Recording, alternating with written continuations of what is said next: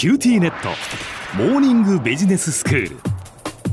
今月のモーニングビジネススクールはスペシャルバージョンです。大きな転換期を迎えている今私たちはこれからの未来をどう生き抜くかという共通のテーマで先生方にそれぞれの専門分野からお話しいただきます。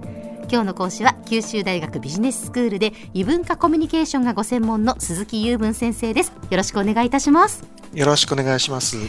まあ、今日はですね鈴木先生は実は今イギリスにいらっしゃってなのでズームでつないで、えー、今日はお話を伺っておりますが先生いかがですか？はいあの快適です。湿度が低くて。すみません本当に、はい、えっと今日のお話ですけども、まあ、異文化コミュニケーションっていう、まあ、立場からということなんですけども、うんまあ、日本は今いろんな問題を抱えていますよね、技術的にもね、はい、組織的にもいろんなところで問題を抱えていますが、こちらの専門分野であります異文化コミュニケーションの立場からもですね、え日本の伸びしろが左右できるのじゃないかと思ってるんです。で、異文化交流の促進というのが今後キーワードになるんじゃないかなという気が私はしてます。はい。どういうことかというと、まあ、日本はですね、あの、島国で資源が乏しいというようなことはよく言われることですよね。土地が狭いから、あなんとかとか、そういうその不利な点をいろんなことで今までカバーしてきたわけですけれども、最近はいろいろとその難しいところがある。で、そこで突破口になるのがもしかしたらその国際化、グローバル化、それを果たすための異文化交流じゃないかなという気がしてるんですね。どういうことかというと、イギリスに来てもわかるんですけどね、あの、イギリスとてもその人種的にもそうですし、ビジネス的にもいろんなあの幅がありまして、で、やっぱり日本に帰ってみると、まだまだだなと思うことが多いんです。はい、で、例えばですね、今、ケンブリッジにはですね、もちろんいろんな国の料理屋さんとか、あのスーパーマーケットとかあるんですけども、うん、まあ、韓国のスーパー、韓国系のスーパーマーケット、まあ、こちらで資本でやってるところなんですけども、オセオというところがあって、はい、大きな店構えをしてるんですけども、えー、日本食のスーパーってのはまだないですね。まあ、コンビニといった方がいいかな。なるほど。うん、まあ、人口10万人程度のところですから、なかなか難しいのかもしれません。その代わり、あの、お寿司屋さんとかっていうのは、あの、こちらの資本でだいぶ作られてるんですけど、日本からもろに乗り込んできてるっていうものが今まであまりなくて。でもね、なんか日本食はブームだっていうふうに聞くじゃないですか。そうなんですよ。えそれでね、あの、今回、あの、コロナ禍が明けて久しぶりに来てみたら、大阪資本の杵屋さんというところが日本風のお弁当屋さんを出していてですね、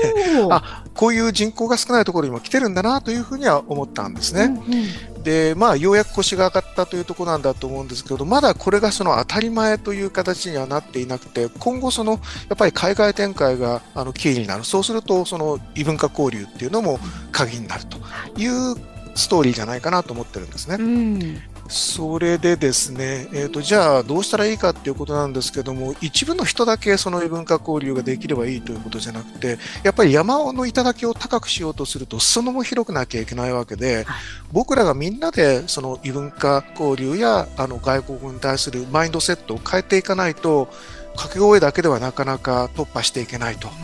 いうことがあると思うんですね。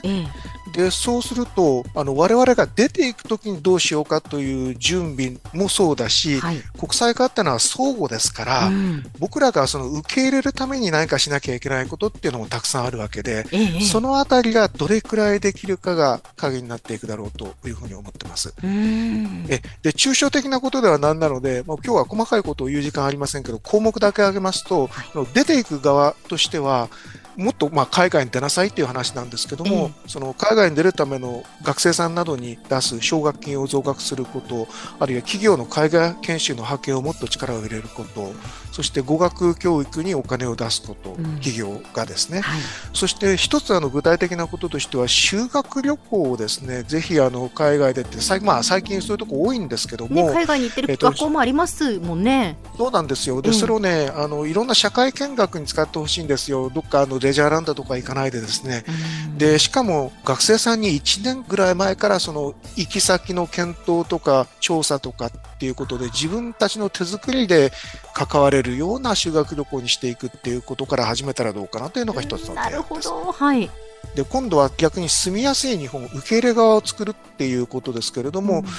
これはですね、やっぱりどうしてもあの日本語が増えてな方々が多いので、最近あの優しい日本語でいろいろと公共交通機関とか市役所とかそういうところが対応していることが多いですけども、ええ、そういうものをまあ増やしてほしいのは当然なんですけど、うん、子供たち特にあの若い方々に来ていただくためにその小さな子供を受け入れる保育園の文化化多言語化っていうのも力を入れなきゃいけないなと。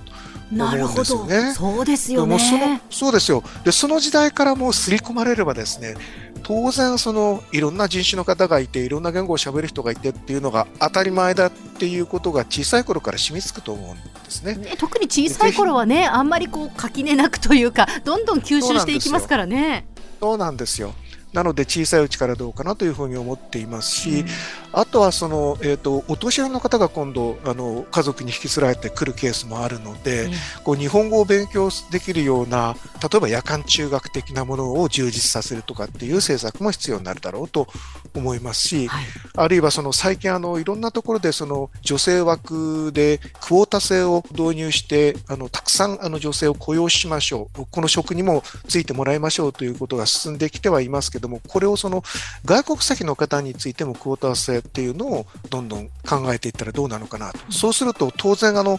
一定数入ってきたからには海外展開しないともったいないよねっていうふうにあの歯車が回っていくのではないかという気がしているわけです。はい、はい最後にあの今こちらにせっかく来てるのでこちらのケンブリッジの話を少ししてもいいでしょうか？はい。はい。えーとですね、あの学生さんの様子を見ているとこちらで晩餐会をするんですけれどもそちらでえっ、ー、と現地の方々といろんな話をすることがあるんですが、まあ学生さんのことですから非常にたどたどしい。で、私もその完璧にうまくいくわけではないんですけども、結局のところ、そのコミュニケーションをしようとする意思が大切なんだっていう話になってくるので、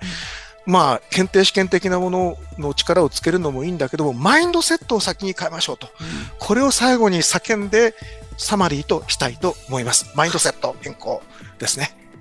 今日の講師は九州大学ビジネススクールで異文化コミュニケーションがご専門の鈴木雄文先生でした。どうもありがとうございました。はいどうもありがとうございました。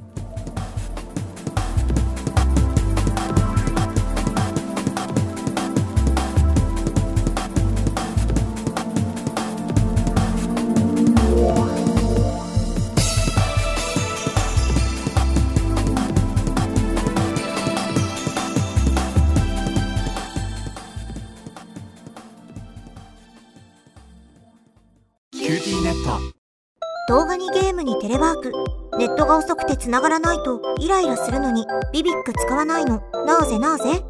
超高速なのにまだビビックにしていないの。なぜなぜ？インターネットはお客様満足度九州で7年連続ナンバーワンのビビック。